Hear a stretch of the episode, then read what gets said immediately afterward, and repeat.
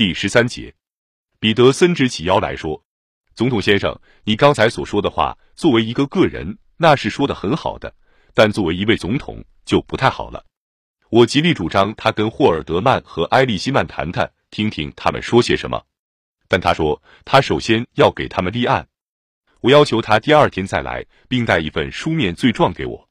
这时已过五点钟。”贝比雷波索早上从佛罗里达赶来。当我走出办公室时，他正等着我。我们决定到游艇美洲山号上去航行一会儿。这是一个春风和暖的傍晚。我们坐在甲板上，我简要的把司法部对霍尔德曼和埃利希曼的诉案告诉了他。我问他，我在他的银行中还有多少存款。我说，不管发生了什么事，他们曾忠诚无私的为我服务过。我要在诉讼费用方面帮助他们。雷波佐断然反对我动用自己的存款的想法。他说，他跟鲍勃·阿普拉纳尔普可以筹上二三十万美元。他补充说，他得把这笔钱用现款私下给霍尔德曼和埃利希曼，因为他无法以同样的方式帮助所有其他的需要帮助，而且也应该得到帮助的人。当美洲山号准备停靠码头时，我真害怕回到白宫去面对正在等待我做出的令人伤心的抉择。在当晚七点五十分，霍尔德曼和埃利希曼来到行政办公大楼我的办公室时，我强颜欢笑的跟他们打招呼。在我跟雷伯佐在美洲山号上的时候，他们与比尔·罗杰斯一起开了会。他们说，罗杰斯感到对任何人正式提出控诉之前，不应该停他们的职。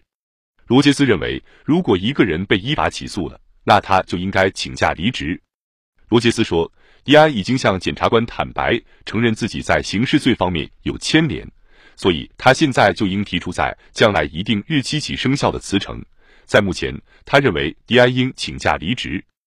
我对霍尔德曼和埃利希曼叙述了我与克兰丁斯特和彼得森的会见，告诉他们，彼得森说，迪安以他的合作大概可以换取到美国检察官的从中协助。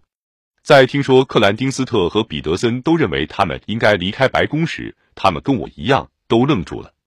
约翰·迪安带口信给我，说他希望我了解他采取这些行动的动机是出于忠诚。他随时都准备见我。我先跟彼得森商量了以后，才安排会见迪安。当晚九点十五分，迪安走进行政办公大楼我的办公室。我坐在安乐椅上，他面对着我坐在一张靠背椅上。从我们上次谈话以来，快三个星期了，他的声音像以前一样平淡，没有变化。他说：“你应知道，在这方面，我每走一步都把细节向鲍勃和约翰做过汇报。”他说：“不论他们的动机如何，霍尔德曼与埃利希曼都牵连到阻挠司法的事情中去了。”他挖苦的说道：“阻挠司法这个概念，同人们的想象力一样，是非常广泛的。”他说：“他们都陷进了偶然情况造成的阴谋。”迪安每次提到艾利希曼时，声音中总带有一种报复情绪，我对此印象很深。我们在谈到一些罪状时，迪安对自己的处境感到非常自信。从他的话中明显地可以听出，他很有信心的认为他的律师向检察官恳求宽恕会得到成功。我对此的理解是他预料自己可以获得豁免。我说道：“现在我明白了。”我不应与科尔森讨论对亨特宽大处理的问题。这时他没有反应。当我们的会见结束时，我们握手道别，互祝晚安。我在晚上十点十五分又与霍尔德曼和埃利希曼会见。我把迪安关于偶然情况造成的阴谋这个看法告诉他们，并把迪安告诉我的一些其他事转告他们。他们仍然感到我应听从罗杰斯的劝告。把迪安的辞呈拿到手，以便一旦大家知道他在为了换取法庭宽恕而进行讨价还价时，不会使人觉得好像我已宽恕了他的罪行。但彼得森坚持认为，我不要开除迪安，甚至不要强迫他离开白宫，免得这种行动引起不利的影响，促使他下决心同检察官进行合作。我告诉艾利希曼说，彼得森问过我。在闯入事件发生后，亨特的保险柜中水门事件以外的材料是否立即都转交给了帕特·格雷的事？迪安说这些材料交给了格雷，但彼得森说格雷否认收到过这些材料。迪安把材料交给格雷时，埃利希曼是在场的。将材料交给格雷而不交给主管调查水门事件的联邦调查局人员，其目的是为了减少可能发生泄密的危险。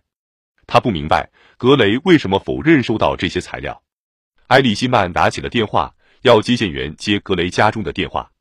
他在电话中问格雷关于亨特保险柜中的文件的事。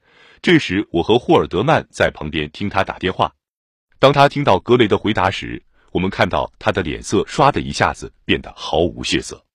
他放下话筒后转向我们，撅着嘴，很不高兴地说：“好了，我的律师开业执照这下子也完了。帕特·格雷把霍华特·亨特的档案给销毁了。”四月十六日，星期一早上，我和迪安在见面时。我交给他两封信稿，一封提出他的辞呈，另一封要求请假离职。我按照罗杰斯的建议，告诉他要在两封信都签上字。虽然在他离开白宫之前，两封信中的哪一封都将不予公开。前一天晚上，迪安很自信，甚至相当自负，可现在他紧张起来了。每一次提到他时，他都要回敬一句：“霍尔德曼和埃利希曼怎样？”我告诉他，如果我提出要求。他们也愿意请假离职。他说，他将把我交给他的信稿拿去，但他将起草自己的信稿。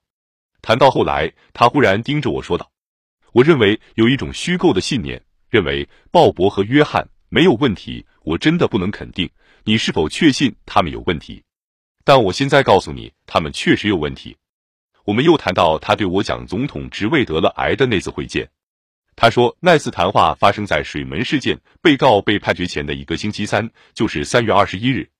我问他那次会见后发生了什么事，他说，当米切尔来到华盛顿时，埃利希曼曾问亨特的事解决了没有。米切尔答称，他认为问题解决了。霍尔德曼和埃利希曼对三月二十二日发生的事后来却有一种不同的说法。他们说，米切尔曾问迪安问题是否处理完毕，然后米切尔自己回答说。他猜想这事已妥善处理了。我说我对当时提出的要求是知情的，因而我也应负点责任。但他说他并不认为我应负责任。我有意告诉迪安，我认为所有的有关国家安全的事，如一九六九年窃听电话，是受特权保护的。他对我保证说他同意这点，他无意提出这些问题。迪安提醒说有一次他说过他不会说谎。我强调说。我要你讲真话。我对这里的每一个人都说过这样的话。我说他妈的要说真话，约翰。我这样说是因为他们都把问题弄糟了。我又补充说，那个狗娘养的西斯，如果他没有在自己进行的间谍活动上说谎的话，本来今天他会是自由的。